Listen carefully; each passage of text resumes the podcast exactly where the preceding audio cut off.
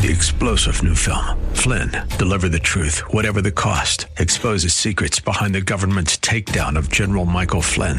Flynn knew what the intel world had been up to. He ordered the first audit of the use of contractors. This set off alarm bells. He told the truth. He was the most dangerous person for Donald Trump to hire. They had to get rid of Flynn.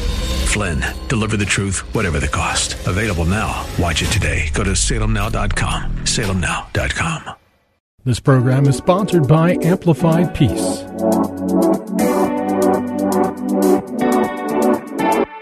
Hi, everyone, and welcome to Amplify Peace.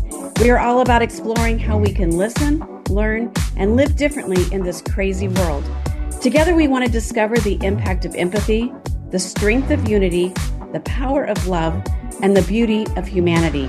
I'm your host, Lisa Jernigan, and today I have a unique privilege and opportunity to talk with my good friend, Pastor David Wade, who is the pastor of Mount Calvary Baptist Church in Mesa, Arizona. And David, there's so many things I can say about you, but I'm just going to say a few things so people kind of get an idea of who they're listening to. This great man. Um, Mount Calvary Baptist Church is the oldest predominantly black church in Mesa. And this historic church was founded in 1918, which is amazing. Pastor Wade is a United Way board member and serves as a board member of First Things First, a foundation developing quality early child child care. He is a third generation pastor, and I am just so proud to call David my friend and my neighbor. I love when I love when you zip down the street sometimes and honk your horn, and Cal and I get to wave to you, and it just brightens our day. So, David, welcome to the podcast. Lisa, I want to thank you for allowing me to be a part of this wonderful ministry that God has uh, blessed you to give leadership to. And certainly, our family friendship uh, means much to us, and our churches are excited about what we're doing together in the community. Absolutely, and you know when you've come and shared with um, with our church. People have fallen in love with you, and you have always you just spoken the truth in such a beautiful way and with a lot of enthusiasm. I love you know bringing bringing the black culture to our to our church was so great, and people just responded so well. And I love that uh, sometimes people go and visit your church, which is so yes. great. Yes, it's because we are doing this life together and we're mm-hmm. one family. And so it is beautiful to get to do ministry and to get to do life together.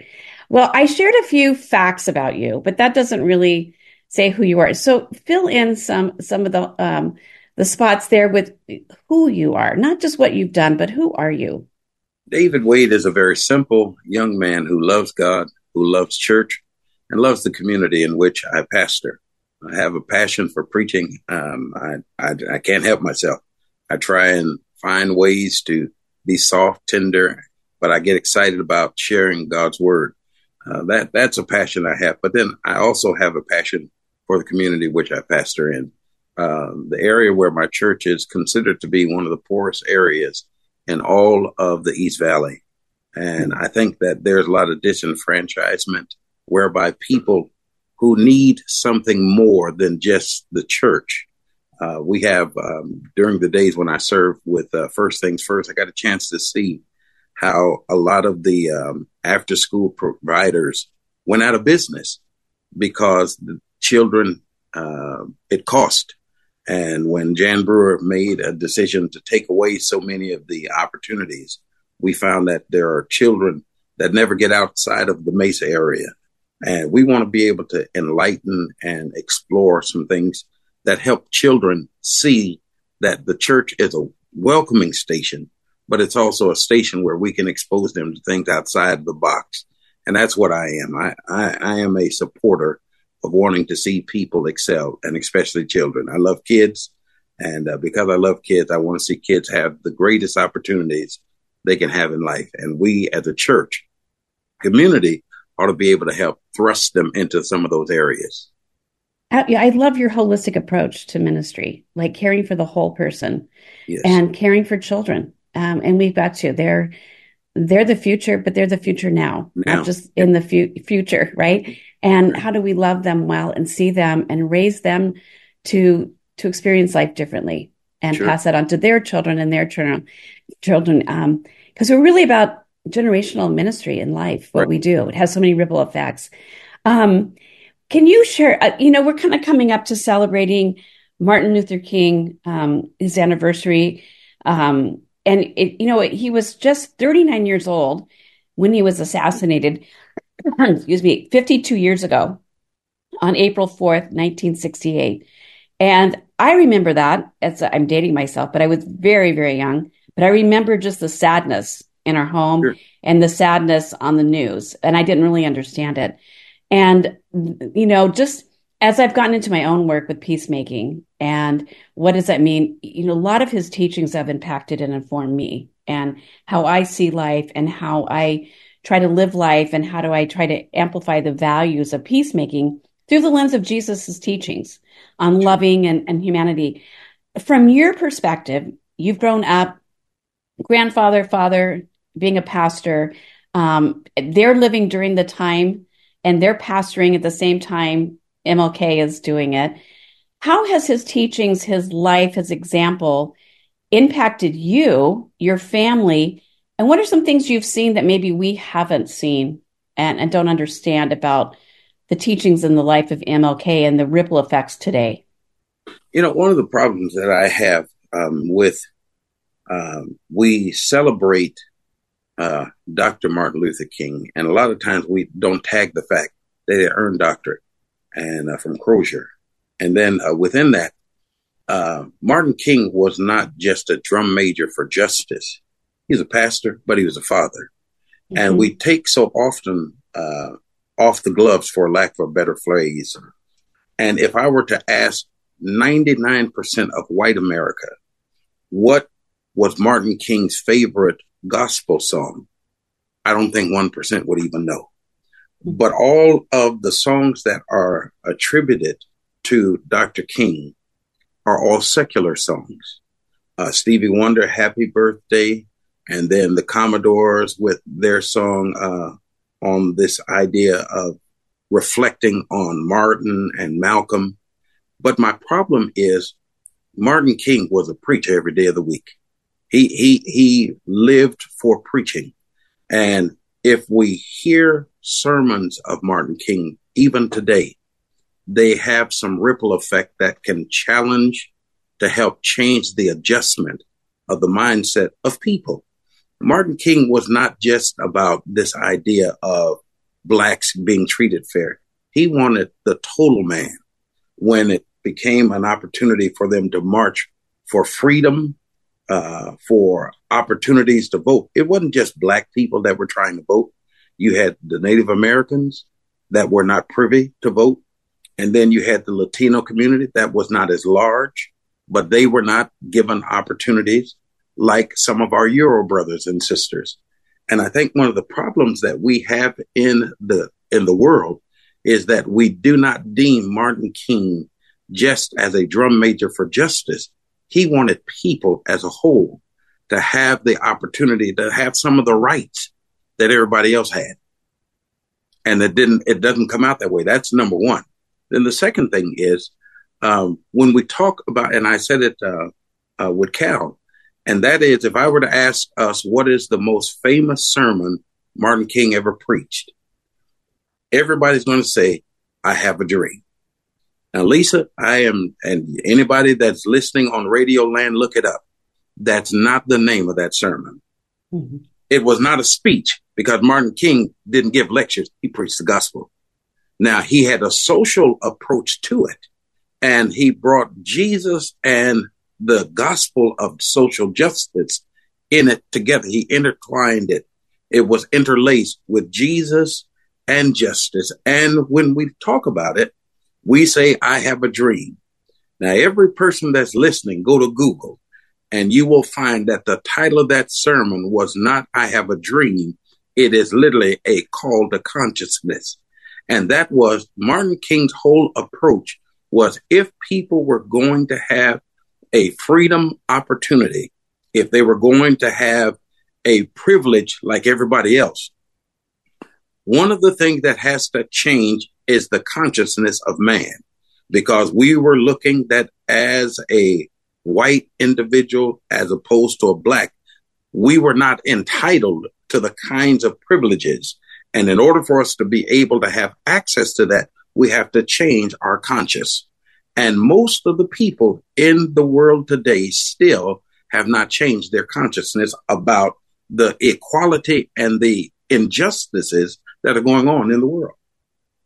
And Martin's oh. whole approach was hey, listen, we got to change our conscience. And how do we do it? We got to, first of all, love the Lord. If we don't love God, how can we, in fact, see how God wants to change the world with the gospel? If the gospel is going to change the minds of people, the Bible says, as a man thinketh in his heart, so is he.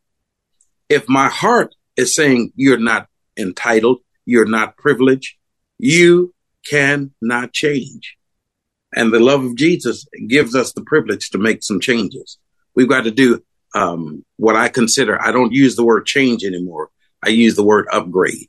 Everything mm. around us in society is upgrading. Telephones, computers, systems, all that stuff. Every six months to a year, something is upgrading. So if I gave you a 386 computer today and we live in a Pentium plus society, then what we're saying is it is antiquated. So we got to make some upgrading. I love even just relanguaging that, right? To upgrading yes. and yes. changing. You're right. And, and change, when we hear that word, change is it's hard. It kind of creates right. some little tension and fear inside of us because right. I don't want to change. And what does change look like? But when you say upgrade, it takes the tension out. It really does.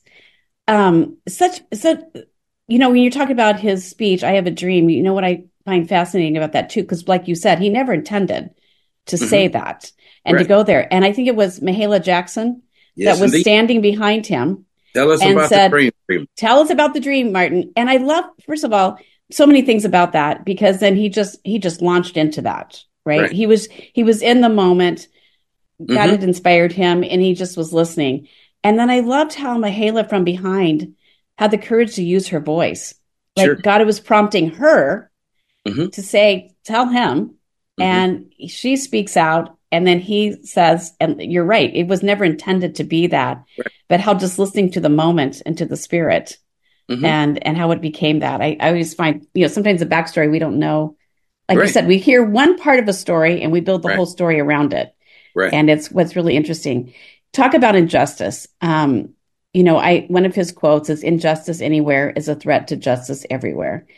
Um, where do you today, as a as a black man, as a black preacher, um, pastoring your church, um, and very engaged in the community. That's one of the things I so admire about you. You are really in the community. You're friends with, you know, the chief of police. You're friends with um, people of influence just to serve. You you have a heart to serve. Where do you see injustice today being manifested that maybe we're not aware of from your I position? Think, you know, one of the things that I believe that is very difficult for for me um, is I'll just use one issue: this marijuana issue. Uh, street peddlers all over all over the country, wherever they are, there were street peddlers with marijuana. Now, we have taken what we called a crime and within the crime that is being committed by selling dime bags or however much they are, because I, I, I'm not a purchaser, nor am I for or against what they're doing today. But my challenge is uh, society has seen that a lot of money is made in marijuana. So what do we do? We legalize it. But my challenge is the very people to whom have been incarcerated are being treated like third class citizens from a judicial perspective, and that is they are now incarcerated, being taken off the street. Now, the American uh, legislators have, in fact, approved selling marijuana. You got stores set up, but these fellows are still sitting in jail. Now, the flip side is while they are uh, being incarcerated, they are making money off of their incarceration, nine to eighteen thousand dollars a day in private prisons. Why not take these young men and turn around what we call criminalization, give them some opportunities to work in these dispensaries, give them a honest living whereby they can be able to provide for their families and not allow people to just uh, receive monies off of the hinges of things that they call a crime. And that, that's one. Then we have the, the police opportunities. Now, I am in full support of the police department and the chief of our, our city, but there are some officers that are not always as nice, just like you don't have always good attorneys, good doctors, and good engineers. Uh, there's some bad apples, but we have got to be able to see that it's not right to physically assault people who have not done a crime or we lie about things that happen. And, you know, there, there's expulsion, but it ought to be fair when it comes to how we are treated. I'll give you a case in point. I was so embarrassed one night. I'd flown home from preaching in Atlanta.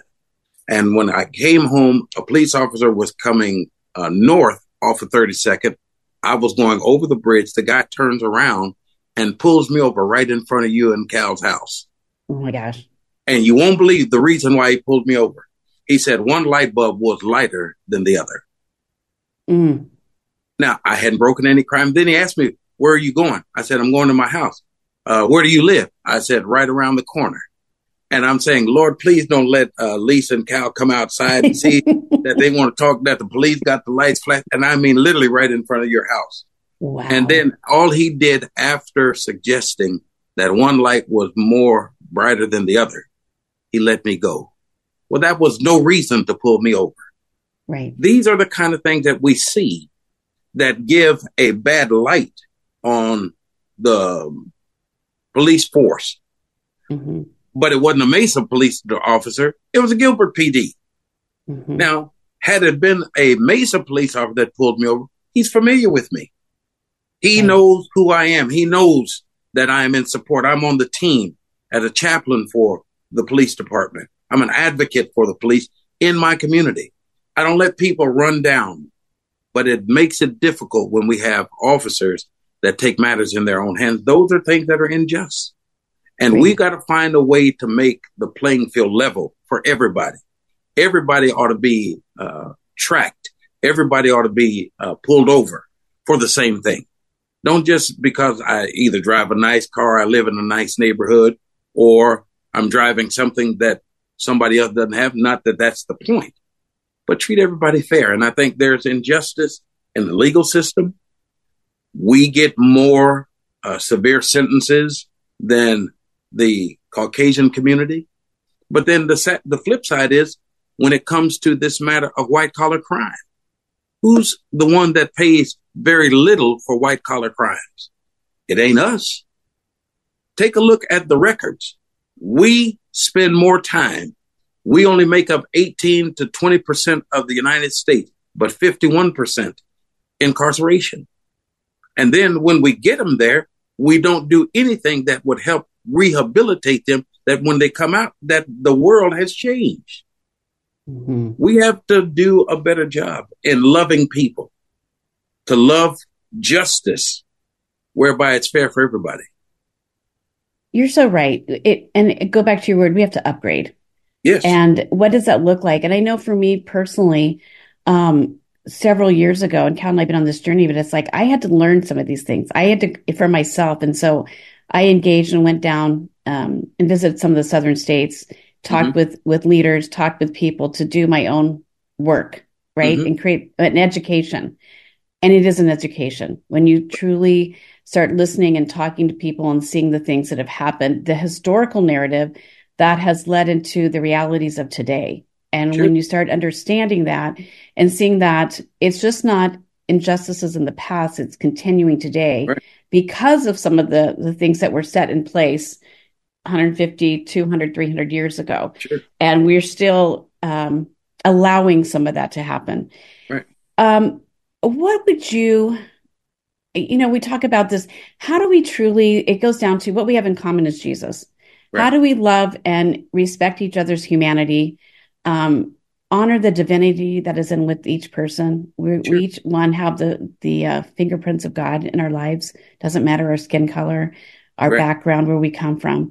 How do we truly start seeing people as God sees people from your perspective? And what would you want to say to um, to people like me that have white skin that go, I wish you could see us this way, or I wish here's what would we see would be great for healing some of the divides that are still there. We might not call it out, but there's still these divides and still injustices. There's injustice on every plane. It's sure. not just a black white issue, right. or there, there's so many injustices. But let's particularly on this one, from your perspective, what would you like to see, or how can you see that as, as a listener out there going? what is something we can do to use our voice in a respectful, honoring way that is healing and not destructive? Engage in conversations that are uncomfortable. And mm-hmm. one of the things that is uncomfortable is when we talk about this idea of entitlement. We think that the ice is colder on the other side. And I think the challenge more than anything is we are afraid to confront truth. Mm-hmm. And to confront truth is very honest, a honest assessment of recognizing that if Lisa and I are walking in the same direction, if you didn't know me as a black man, you are already going to uh, presuppose that I'm some criminal. I am this guy that may knock you upside the head and take your purse. And God forbid, it's just you and me on an elevator. You're going to clutch your purse. You're going to be looking over your shoulder with some type of uh, fear. And the whole point is, I am the nicest guy you'll want to find because mm-hmm. that's not who I am. But the stereotype says that most people who we do not know, we're suspect. We are uncomfortable. And just being in the presence of the same person and you don't know them in a close proximity, the first thing you're going to think is they're going to rob me they're going to do some harm to me. Just the stereotype doesn't have to be fact. But we've got to get into a conversation to stop acting like racism and injustice is not true. It's not happening in 2024. It is. And unless we are honest and unless we are truthful that, hey, we cannot pay for what our forefathers did, good, bad, or indifferent. But what we can do is start a conversation to see how we can build relationships where I will invite you to my home. You invite me to your home. If we can't do that, then to start with, we are not thinking that there is a peaceable way that we can motivate a conversation to just know people. One of the things we don't do is we don't want to know people. We see them, but that's it. But Cal and Lisa has done something, and I want every listener to hear me. And that is Cal preached about something that he believed. And that was he was talking about this matter of coming together, loving people beyond the bounds. And what did he do? He took a initial step, number one, to have an uncomfortable conversation. The conversation that started moved to a place to where I'm not going to just have a conversation. I'm going to put my conversation into practice. He invited a black pastor to preach at a white, predominantly white church. And when that happened, guess what it did? It gave the urban community, the black church, a fingerprint of appreciation to say, hey, listen, he is not as close minded as what people make him out to be. So what do we do? We invite each other. We exchange pulpits. We have church gatherings where I get a chance to meet people people get a chance to meet me. And until we start the idea of inviting people that don't look like us, don't smell like us, don't think like us, Jesus had a not circumscribed gospel, but he had an any man's gospel. If any man come after me, if any man confess, those kind of things are important to us. We've got to have a uncomfortable conversation that we might be able to engage and interact with your culture and my culture, that we can find some common ground to demonstrate visibly what the love of Jesus is all about. Mm, I love it so much. You're speaking my heart. It really is about proximity. Yes. Like getting and being present with each other. And you're right. having uncomfortable conversations. I many times we fear saying the wrong thing, so we mm-hmm. don't do anything. We right. don't say something. And how, what would you say? We just we just have like a minute left. What would you say to someone that's like, I'm afraid I'm going to say the wrong thing? So, what would you say to that? Even in conversation that may seem uncomfortable, first of all, find some common ground of conversation, and then ask, what is your perspective on A, B, or C? A lot of times we say stuff in ignorance, all because we just don't know what to say. Rather than, hey, what is your perspective? What is your thought? What is your opinion? By opening the door for conversation, it takes the, the bite out of, well, why would you say that to me? You don't know th- those kind of things when you ask a person's opinion. You get their perspective. And a lot of times we miss the opportunity because we don't understand people's perspective. Uh, you're you're so right. How do we lean in with curiosity?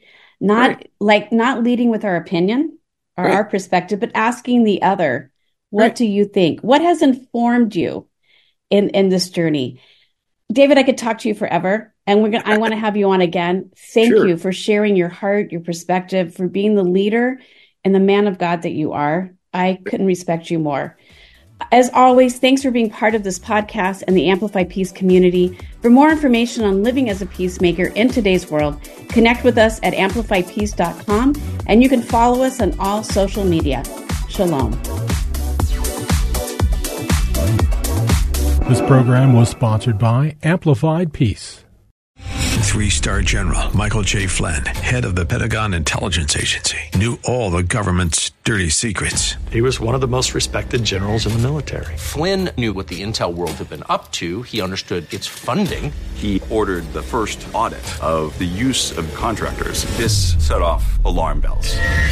The explosive new documentary, Flynn, Deliver the Truth, Whatever the Cost, uncovers the facts behind this scandal. Flynn told the truth. He was the most dangerous person for Donald Trump to hire. I find out the worst enemy that I'm going to face in my life is right here in America. They took my assessment and they wanted me to change it. And I was like, I'm not changing it. They had to get rid of Flynn with in depth interviews, archival footage, and never before seen personal records of the man behind the headlines. I just felt like I was drowning. Flynn, deliver the truth, whatever the cost. Available now. Watch it today. Go to salemnow.com. Salemnow.com.